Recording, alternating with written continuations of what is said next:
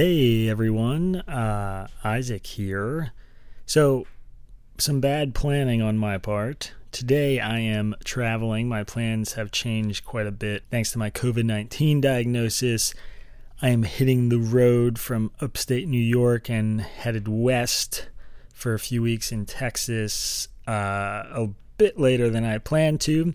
Also, out of sheer coincidence today, our podcast editor, Trevor, is also traveling. So, Long story short, there is no podcast today because I do not have anywhere to record it.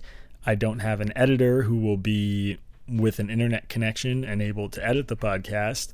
And that is kind of causing some problems, as you might expect. So, we'll be back tomorrow. Actually, tomorrow we are releasing our Andrew Yang interview, the podcast version. So, if you want to check out the podcast tomorrow, you can get that.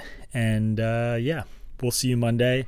I apologize for the mix up. And as always, if you want to spread the word or on a weird day like today, just take the time to hit that five star rating button. It would be huge for us, and we really appreciate it. Thanks so much.